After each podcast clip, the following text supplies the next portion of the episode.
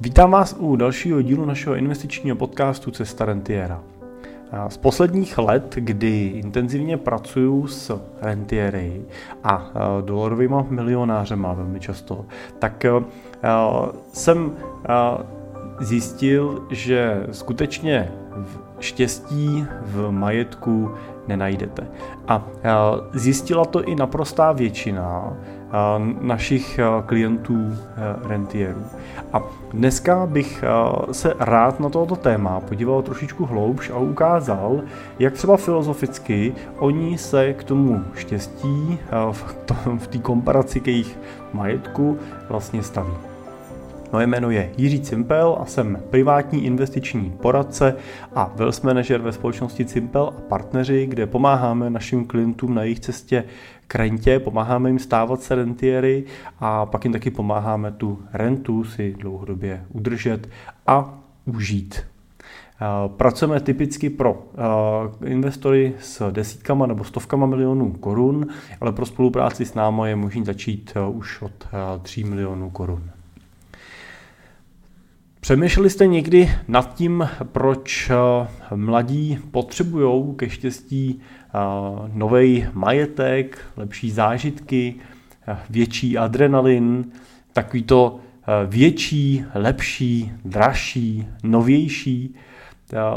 To, to jsou vlastně pocity, které nás svazují a odvádí pozornost od toho, co vlastně máme teď a tady. A je dobrý si uvědomit, eh, že právě to teď a tady je ve skutečnosti to jediný, co opravdu máme. Eh, všechno ostatní, co už eh, bylo, a nebo co teprve bude, jsou už jenom naše buď vzpomínky a nebo naopak zase představy. A proč třeba u e, starších e, klientů a investorů, e, kteří si už v životě něco prožili a často zažili velmi těžký a osobní prohry nebo tragédie, vídám, že jim na splnění těch dalších met a cílů už příliš nezáleží já vlastně s nima rád trávím čas, eh, protože s nima skutečně mám pocit, eh, že jsme eh, v tom přítomném okamžiku a ten prožíváme a ten si vlastně užíváme. Třeba jsem takhle s jedním mým dlouholetým klientem seděl nedávno u něj doma na terase a dokázali jsme vlastně jenom mlčky pozorovat les u něj za domem. A nebo s jiným klientem takhle uh, trávíme naše schůzky uh, procházkama v přírodě a parcích. A musím říct, že ty diskuze s nima nejsou o dalších milionech nebo procentech nebo dovolených a autech. Většinou ten rozhovor, většinou ta debata je o radostech s dětma, vnoučatama, zážitcích s partnerama, drobných radostech běžných dní. Je to vlastně celý většinou o tom klasickém, obyčejném životě. A v těch jejich očích většinou vidím vděčnost za to, co dneska mají a jaký život dneska můžou žít. A vlastně hrozně často, když se ptám třeba na, na otázku, jestli se chystají někam na dovolenou, pojedou někam k moři, no, poletí někam kolem světa a tak dál, tak eh, vlastně ta odpověď eh, jejich je hrozně často taková, že, že už vlastně eh, všude, kde chtěli být, byli a už lecos viděli a teď vlastně, že že už jim stačí, že můžou jít na tu procházku do lesa za barákem se psem, s manželkou a, a že si vlastně užívají tohle místo a že už, už třeba nemají tu, tu motivaci a, snahu se handrkovat přes celý svět někam dál, i když by samozřejmě bez problémů mohli díky svýmu majetku ten, let, ten svět obletět každý rok. Není to samozřejmě vždycky pravidlem, to nechci říct, že rentier nerad cestuje a nerad si užívá třeba luxusních zážitků. To neplatí vždycky a určitě to, že si někdo tyhle zážitky rád užívá, určitě nesouvisí s tím, že by nebyl šťastný. Neberte mě teď za slovo v tom, že by bylo něco špatného na to, že trávíte rádi dovolenou na, na Mauritius nebo na Maledivách. Mám spoustu klientů, kteří si přesně tyto destinace oblíbili a mají je moc rádi. Já jenom se vlastně snažím ukázat to, že to, jestli poletíte na dovolenou na Mauritius a nebo půjdete na procházku za barák, není to, co do toho vašeho života přináší štěstí. Není to ta lokalita, není to ta cenovka za tu dovolenou, je to spíš to, jakým způsobem si dokážete užít ten čas v té dané třeba destinaci, pokud se jedná o tu, o tu dovolenou. A, tak a, si, si můžeme položit takovou tu klasickou otázku, co je štěstí. A, znáte Eh, klasickou větu z filmu Škola základ eh, života, štěstí. Co je štěstí? Muška, jenom eh, zlatá. Myslím si, že přesně tahle věta má v, v řadě případů bohužel velmi blízko k pravdě. Žijeme dneska v nejbohatší době eh, v dějinách lidstva, a protože máme co jíst, máme kde bydlet, naše životy jsou v bezpečí, naše rodiny jsou v bezpečí, jsme svobodní, můžeme cestovat, máme vlastně spoustu eh, možností, času, eh, peněz na to, aby jsme si plnili věci. Já neříkám, že všechny přání, ale minimálně si můžeme plnit přání, o kterých se našim třeba předkům ani nesnilo. A přesto máme často pocit, eh, že se musíme pořád za něčím hnát a něčeho nového dosahovat. Stále máme pocit, eh, že nám něco uniká a že naše štěstí leží za tou další zatáčkou, za tím dalším splněným cílem, anebo za tou další dosaženou metou. Já jsem, takový příklad mám na to. Nedávno jsem se bavil s jedním naším klientem, diskutovali jsme právě v rámci výroční schůzky nad nějakýma dalšíma cílema, nad tím, co by rád ještě a je to úspěšný manažer, vede jeden větší, jeden větší korporát v České republice a on tak uh, jsme udělali nějaký souhrn jeho majetku v rámci nějaký výroční zprávy, uh, podívali jsme se na alokaci toho majetku a tak dál a dobrali jsme se samozřejmě k té koncové částce, která v jeho případě byla asi 70 milionů korun. A On, když jsme se bavili o těch dalších cílech, tak já samozřejmě se zajímám o to, co by rádi prožili, co by rádi ještě třeba právě s rodinou, jestli jsou věci, které by rádi pořídili, upravili ještě v tom svém životě a tak dál. On je kousek před jeho přechodem do rentierské fáze. Doplním, že jemu je mu necelých 60 let a on mi řekl větu, která mě vlastně překvapila. Říkal, říkal mi, no pro mě je Jiří ten cíl ta stovka. Já jsem přemýšlel, co myslí tou stovkou, jestli roky nebo peníze. On říkal, on říkal, no, tak roky samozřejmě, taky bych se chtěl dožít co nejvíc, ale vlastně těch, těch 100 milionů, že bych jako dosáhl. A já jsem se tak zarazil a, a říkal jsem, no a, a proč, proč to milionů? Už teď máte vlastně víc peněz, než potřebujete. No, máme to tady spočítaný, že bez problémů můžete, když budete chtít okamžitě začít čerpat rentu, přestat pracovat, takže můžete, už vám v tom nic nebrání. A tak zamyslel, říkal, no ta stovka mně to přijde jako takový chlapský číslo. No a Jenom tím chci dát ten příklad, že občas se necháme v tom eh, životě vlastně motivovat a, a svazovat třeba jenom těma číslama. Jo, a ženeme se za tím číslem. Jo, číslem, který už nám nepřinese nic jiného, už nějak nezmění kvalitu jeho života, nezmění kvalitu života jeho rodiny, jeho dětí.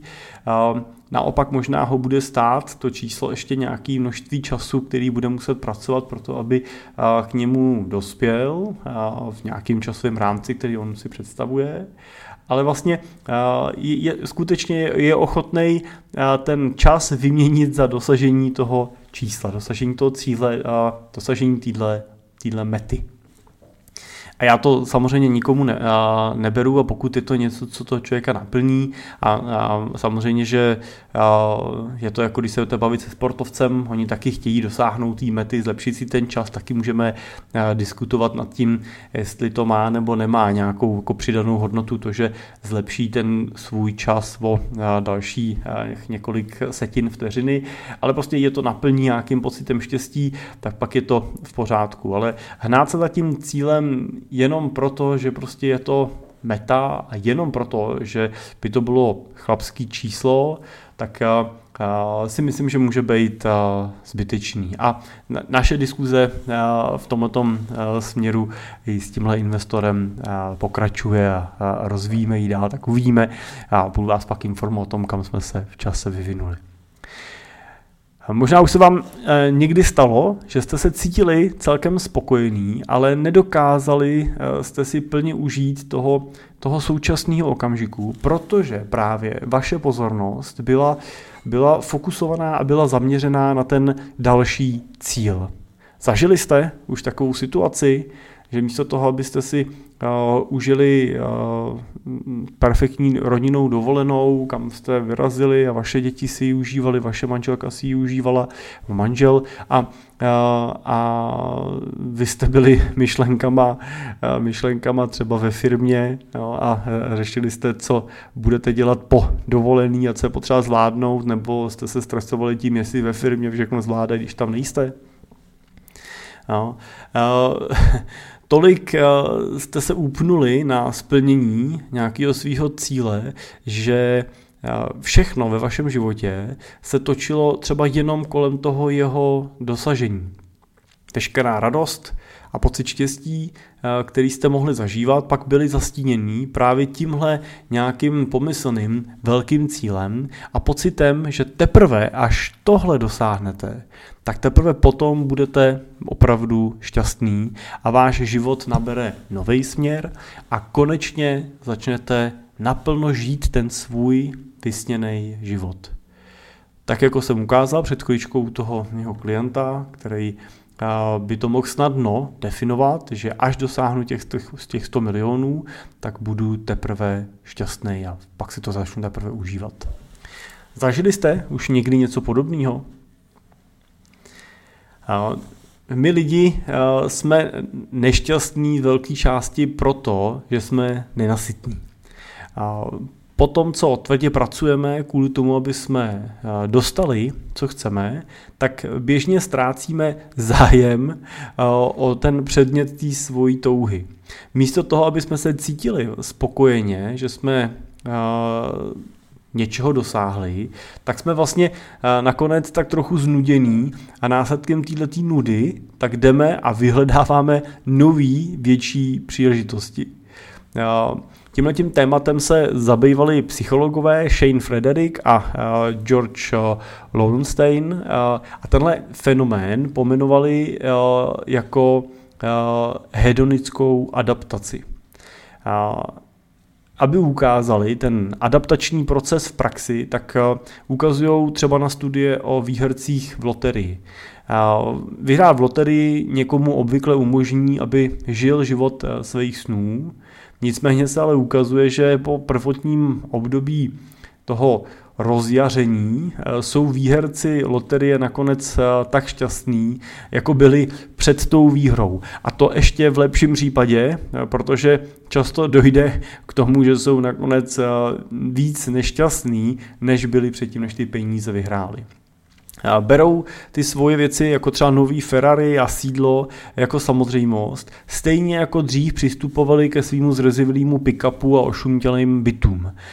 Jenom jim vlastně ty věci a to vlastnictví těch věcí přináší podstatně víc starostí, protože buďme upřímný, pokud vlastníte Ferrari, tak s údržbou toho auta je podstatně víc práce a starostí, než s údržbou toho zrezivělého pick-upu, jo, kam většinou jenom uh, dolejete benzín, uh, když to začne skřípat, tak mrknete, dolejete volej a víc moc tím neřešíte, když to u toho Ferrari budete mít extrémní čas, extrémně často servisní intervaly a vlastně budete mít auto, který v podstatě ani nebudete mít pro praktický denní užívání. No.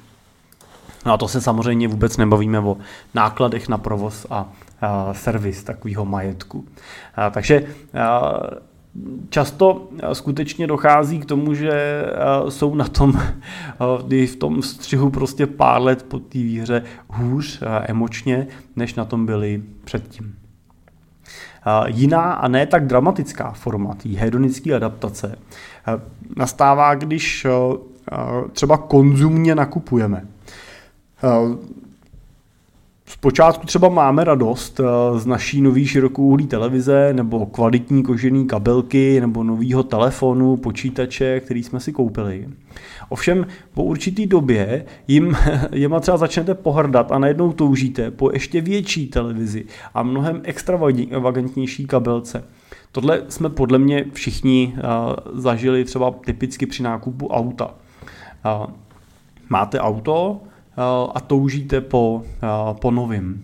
A vaše pozornost se upne k tomuhle cíli, kdy hledáte, vybíráte, nebo možná ještě nejdřív začnete tím, že vyděláváte na to, abyste si takový auto mohli pořídit to vám trvá nějakou dobu, pak se vám, a, a, pak se vám podaří a, to vysněné auto teda skutečně koupit, vydělat si na něj, pořídíte ho, a, sednete do něj, zaplaví vás a, radost, a, pocit a, hrdosti, a, možná znáte ten pocit, kdy jedete a, tím autem a, a, z toho místa, kde jste ho koupili a, a máte pocit, že a, se každý z váma otáčí, jsou to takové ty chvíle, kdy máte chuť si stáhnout to okýnko, vyndat z něj ten loket a projet tu, tu vesnici nebo to město pěkně pomalu, aby se vás všichni užili.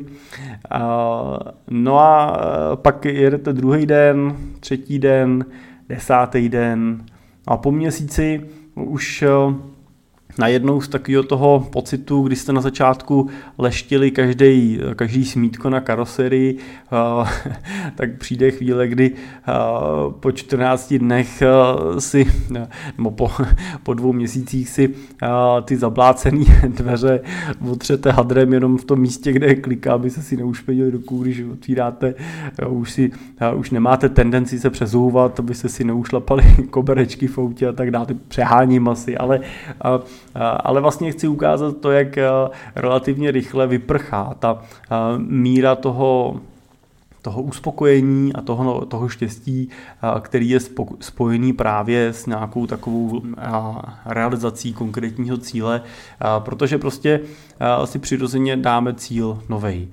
Taky se občas používá označení, že se z vás pak snadno snadou takový cílový feťáci kdy, kdy se honíte za cílem pro to, abyste toho dosáhli a jediný, co z toho máte, je si definujete další nový, ještě větší cíl, za kterým se ženete a makáte, makáte na něm. Já myslím, že cílový fiťáka definoval Honza Milfight nebo no, Marian Jelínek na některých z jejich přednášek jsem tohle označení slyšel. Stejně tak třeba zažíváme hedonickou adaptaci ve své kariéře. Když jste možná snili o tom, že budete mít určitou práci, že dosáhnete nějaký konkrétní pozice. A kvůli tomu jsme tvrdě pracovali, studovali na různých školách, aby jsme se dostali na tu správnou cestu k té svojí vysněné kariéře.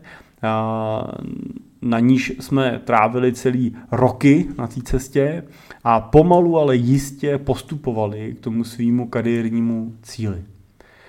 No a když nakonec dosáhneme té práce svých snů a máme radost, že jsme téhle pozice dosáhli, tak eh, nám bohužel ta radost nevydrží příliš dlouho a zanedlouho začneme být nespokojení a začneme hledat další metu. Začneme si sami sobě stěžovat kvůli výplatě spolupracovníkům, kvůli neschopnosti svým neschopnosti svých šéfů, aby jako byli schopni poznat ty naše přednosti a skutečně ocenit a, a začneme si definovat nějakou další metu. Rázem si řekneme, ale až dosáhnu tohohle cíle, až, dos, až budu mít tohle, tuhle pozici, tak pak budu teda opravdu šťastný.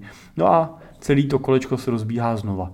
Možná by se to dalo přirovnat k takovému eh, křečkovi eh, v tom běhacím kolečku, který běží, běží, běží, běží, běží, proto aby to roztočilo tak rychle, že už to nestihne, kolečko semele, on to nastoupí a zase běží, běží, běží, běží, proto aby doběh do nějakého okamžiku, kdy to semele a běží znova a tohle opakujeme pořád do kolečka.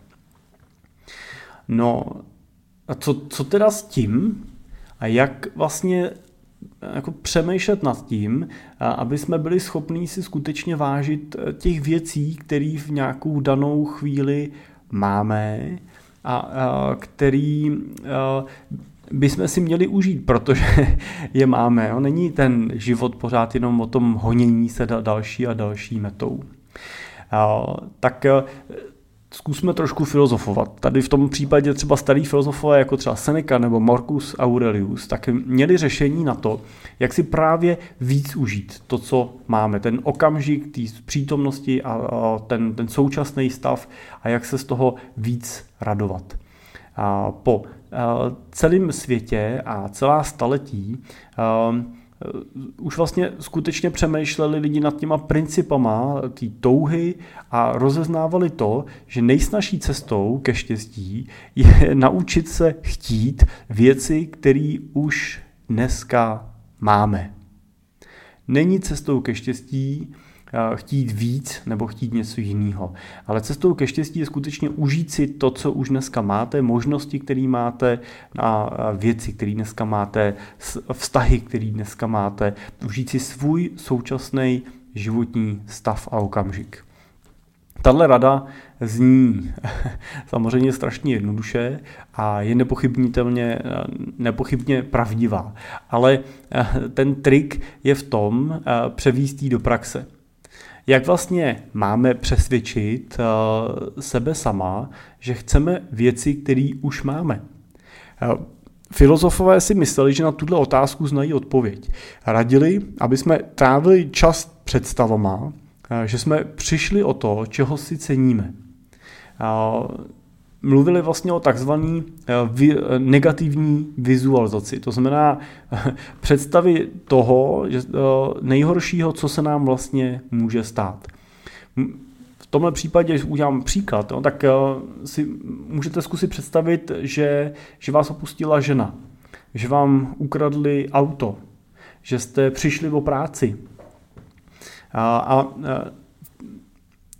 filosofové se vlastně v tomhle směru domnívali, že díky tomuhle tomu postupu eh, si budeme cenit právě té svojí manželky současný, toho svého auta a práce mnohem víc, než bychom si jich cenili jinak.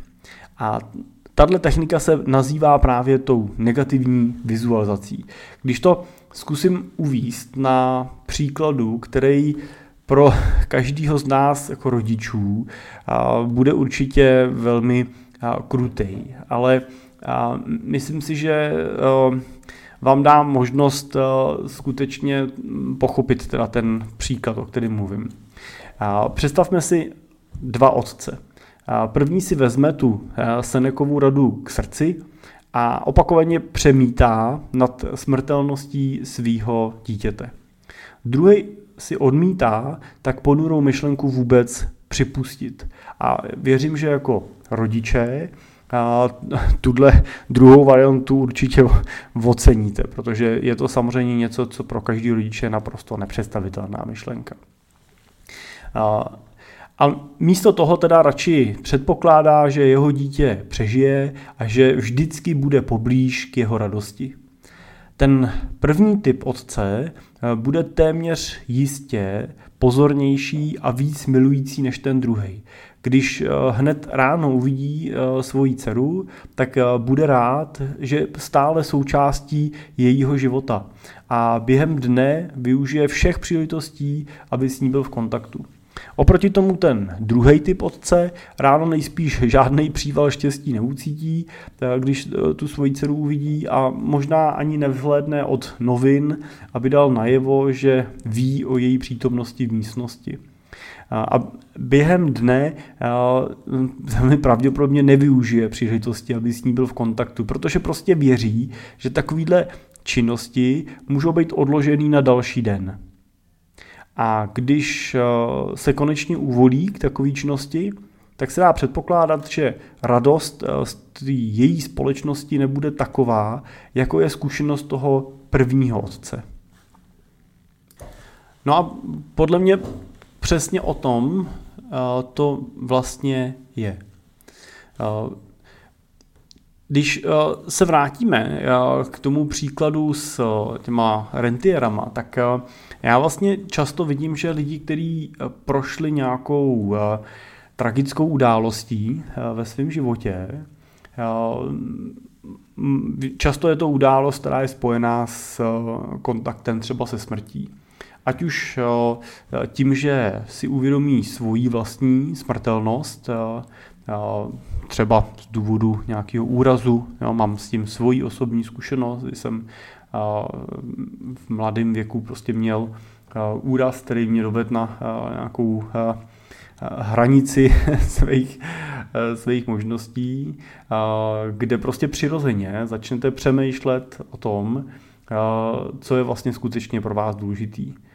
Protože v určitém okamžiku prostě dojdete na, na hranu, kdy se díváte na to, že tady prostě v další vteřině už velkou pravděpodobností nebudete, a nebo třeba, že jste tady nemuseli být, že jste unikli té smrti jenom o, o kousek. A a to je, je vlastně přesně to, že vás to a, a, do té negativní vizualizace prostě dotlačí. Jo, už to není varianta, že zkusím teda hypoteticky přemýšlet, co by se stalo, ale dostane vás to do té situace, kdy ta situace vlastně se téměř stala a vy teda najednou začnete si vážit toho, co vůbec v tom okamžiku máte. Jo, často vám po takové situaci zůstanou nějaký třeba následky. I tam je důležitý samozřejmě, jak se k takové situaci postavíte, protože sám jsem teda prožil to, že jsem nějakou dobu ty následky bral jako takový jako trest nebo nespravedlnost, nebo prostě to otočíte a řeknete si fajn, no tak dobře, tak mám nějaký následky, v mém případě to nějaká poúrazová artroza prostě spojená s těma zlomeninama těch kloubů, kotníků v mém případě, která prostě samozřejmě má nějaký, nebo dává vám to trošičku nějaký limity nebo nějakou bolestivost a tak dál. A buď to přijmete jako jako dára, nebo to prostě přijmete jako prokletí.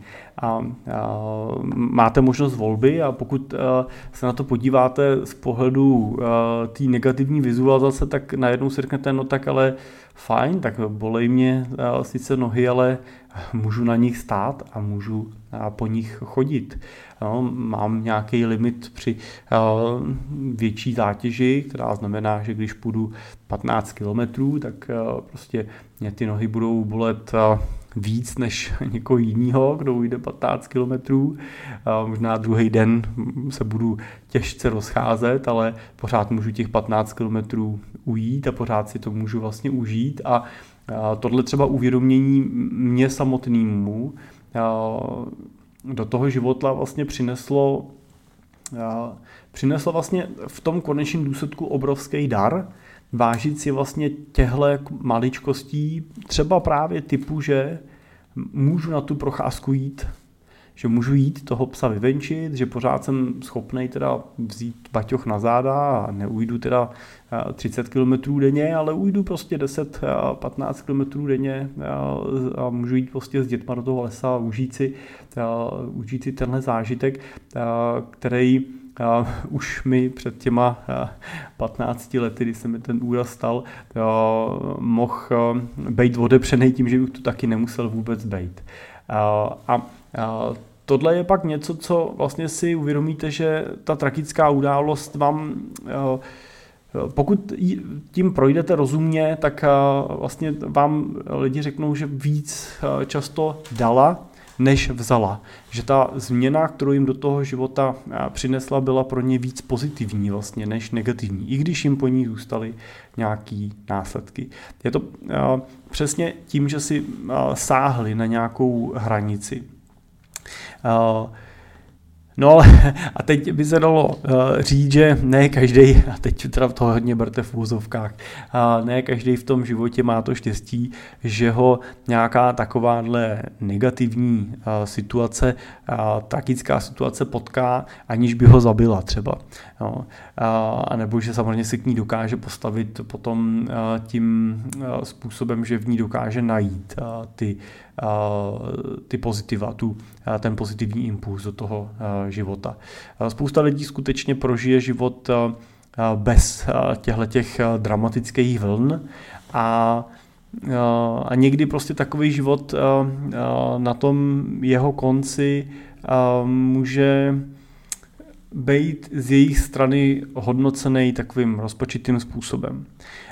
No a abyste nemuseli právě na tyhle ty tragické vlny čekat, to je samozřejmě to není něco, co by člověk komukoliv přál a není to nic, co by samozřejmě v tom životě jsme chtěli a potřebovali.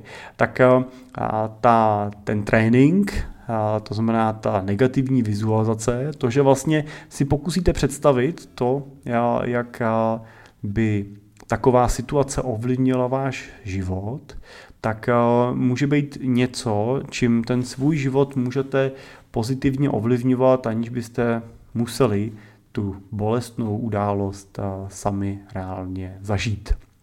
Já musím říct, že tohle je hrozně zajímavé, třeba zkusíte na nějakým hloupoučkým, jednoduchým příkladě třeba právě s tím autem. Když eh, když si do toho auta ráno sedáte, tak uh, si snadno můžete uh, vzít uh, pár vteřin času a jenom si vlastně představit, co kdyby to auto nebylo, co kdyby prostě jste ráno k němu přišli a to auto jste neměli, nebo tam místo toho auta, který dneska máte, stálo auto o dvě třídy horší třeba, jo, jestli máte a teď já nevím, jo, máte novýho Superba nebo máte Mercedes, tak by prostě tam najednou stálo 25 let starý auto, teď nesmíme z toho udělat veterána, jo, ale tak já jsem začínal, začínal ve Škodovce 120, která netopila, v zimě nechladila, nebo v zimě chladila a v létě topila, abych řekl, že to bylo, že voda do toho stříkala všema směrama, nastartovat to v zimě prostě byl skoro zázrak. A a samozřejmě to nebyl žádný jako extrémní zážitek, nebo z té doby, kdy jsem si to auto tenkrát pořídil, tak jo, ale dneska bych už samozřejmě v tomhle autě asi jezdit nechtěl. Tak možná, když si představíte, že by ta situace prostě vás dovedla, že to, že byste museli jezdit tímhle autem, tak já vždycky, když tohle udělám, tak tak eh, to svoje auto mám najednou zase o kousek, zase kousek radši. A zase si do něj sedám eh, s takovým tím pocitem, že bych ho eh, a kolikrát to udělám, že jako mám tu tendenci pohladit to auto. A vlastně tak jako radostně mu říct, prostě jsem rád, že tě mám, no, jsem rád, že s tebou dneska jedu, s tebou dneska jedu do práce. A, a to samozřejmě auto je taková jako hloupost, jo, ale a tahle situace samozřejmě a tahle mm, právě negativní vizualizace se dá použít, když nebudeme chtít být jako krutý, třeba když jsme tam uváděli ten příklad s těma dětma, no tak uh, můžete to samozřejmě aplikovat na, uh, na vztahy. Můžete nad, uh, nad, přemýšlet nad vaším manželem, manželkou, partnerem, partnerkou a, a vlastně uh, máme tendenci na těch lidech kolem nás jako hledat uh, ty, uh, ty mouchy a říkat si, co by ještě mohlo být jako lepší a, a někdy, uh, někdy máme tendenci tak jako sami ukazovat tím prstem za to vlastně může on a tak dál. Samozřejmě, že to vždycky a vždycky, když chcete něco měnit, tak to začíná od vás. Jo? Vždycky vám ten druhý jenom zrcadlí ty věci, které sami v sobě prožíváte a, a to, co vás na něm rozčiluje, nakonec v konečném důsledku najdete sami v sobě, ale to je obrovský dar, protože samozřejmě vy nemůžete změnit toho druhého. Jediný, co změnit můžete, jste vy sami a je vždycky fantastický vidět to, že změnou uh, vás samých uh, dojde k té změně i toho druhého. Změnou vašeho postoje, vašeho chování se uh, změní to chování tý, toho druhého člověka, protože on skutečně vám zrcadlí ty věci, které vy, sami, vy sami prožíváte a vy sami děláte. Tak pokud budete prožívat jiné věci, hezčí věci, tak i to, co on vám bude zrcadlit, bude hezčí. A jenom jsem chtěl říct, že ten příklad eh, té negativní vizualizace možná snaží v tom, když přemýšlíte, co kdyby tenhle partner tam nebyl. Co kdyby vás opustil. Co kdyby prostě zítra odešel. Teď, ať to není krutý, tak já tím nemyslím, že by odešel a zemřel, ale odešel, protože prostě třeba si najde někoho lepšího, někoho, kdo mu bude zrcadlit lepší eh, život, než mu třeba v tom okamžiku zrcadlíte vy. A můžete samozřejmě takovou situaci rozvíst v té svojí představě, v té virtuální meditativní představě do eh, nějaký větší hloubky a pokud teda jste na konci té představy zažili úlevu a řekli jste si, že to bude super, tak pak asi něco není v pořádku a budete muset přemýšlet nad tím, jak eh, nějaké věci v tom vztahu změnit, ale uh, myslím si, že hodně jako pravděpodobně je, že dojdete na konci téhle představy k tomu, že, že by vám to bylo líto, že by vám to sebralo v tom životě spoustu pevných bodů a spoustu pro vás dneska vlastně klíčových věcí, které často považujeme za samozřejmost a to je přesně to, co vlastně tam negativní vizualizace vám má přinést, to, že ty věci přestanete považovat za samozřejmost, to, že se budete radovat i z těch maličkostí, který v tom eh, třeba právě v tom vztahu prožíváte. A, a, a možná některé věci, které eh, jste považovali za obrovský a, a těžký a špatný, tak zase naopak se stanou nedůležitou maličkostí, na kterou snadněji dokážete mávnout rukou a snadnější dokážete přejít. Většina z nás totiž prožívá ten životní sen. Totiž myslím tím, že žije sen, který jsme si vysnili. Možná jsme sezdaný s osobou, o níž jsme kdysi snili, že si ji vezmeme, máme děti a práci, kterou jsme si vysnili, Máme vlastní auto, o jehož koupy jsme možná kdysi ani nesnili, ale právě díky té hedonické adaptaci, jakmile ty svoje sny prožíváme, tak bereme takový život za samozřejmost. A místo toho, aby jsme si denně užívali to svoje štěstí, tak, eh, trá, tak trávíme ten život jenom vymýšlením nových a větších snů. No a následkem toho se svým životem nejsme potom nikdy spokojení. A negativní vizualce nám pomůže tenhle ten trend změnit. A pokud byste chtěli k tomuhle tématu třeba si načíst víc, tak můžu jako inspiraci nabídnout knížku Jak žít dobrý život, starověký umění stoické radosti, ze který jsem sám v tomto článku čerpal a kterou sám teď eh, s radostí, eh, s radostí čtu, je v češtině, je k objednání, takže doporučuje to hezký čtení i pro ne, ne, neklinický filozofii. Není potřeba k tomu být profesionální filozof, abyste dokázali tuhle knížku přečíst. A to je dneska všechno. Tak já díky, že jste doposlouchali až sem. Doufám, že byl pro vás tohle zamyšlení mm, inspirací, pro vás bylo zajímavý, že vám třeba přinese do toho života víc toho trošičku pozastavení, zamyšlení se a trošku třeba víc té vděčnosti nad tou svojí přítomností. My teda třeba s tímhle těma principama pracujeme i při práci s našima investorama. Typicky tu negativní vizualizaci používáme už mnoho let při přípravě investičních plánů a při přípravě klienta na ten jeho, na ten jeho investiční cyklus. Tím, že jim ukazujeme, co se může stát vlastně nejhoršího. Tím, že víc než nad tím, jak to bude, když bude ten svět super a ty portfolia budou super, tak víc s nima právě diskutujeme, mluvíme o tom, jak budou ty portfolia vypadat, když ten svět nebude třeba úplně super, když přijde nějaká krize, když přijde recese, když přijdou poklesy, když přijdou roky, jako je třeba ten letošní, a ty trhy nebudou v růstu. A věřím, že právě tahle negativní vizualizace a právě ta ukázka těch krizových scénářů pomáhá těm našim investorům potom být v těchto obdobích v klidu, nestresovat se tím, co se děje, protože prostě od začátku věděli, že tahle chvíle ne může přijít, ale s jistotou někdy v průběhu toho času přijde. A mimochodem, přesně můžeme převísit do toho života, protože to, že o jednoho dne o všechno, co dneska máte, přijdete, tak eh, to není šance, ale to je jistota. Jednoho dne všichni přijdeme o všechno, co jsme v tomhle životě vytvořili a musíme se s tím smířit. A a ten majetek je v tomto směru pomývej. A čím dřív se s tím smíříme, tím dřív si můžeme reálně užít to, co do té doby vytvoříme a to, co třeba v tomto okamžiku máme.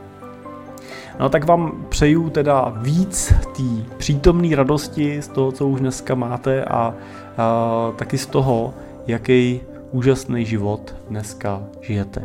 Díky za pozornost a budu se těšit zase u dalšího dílu brzo naslyšenou.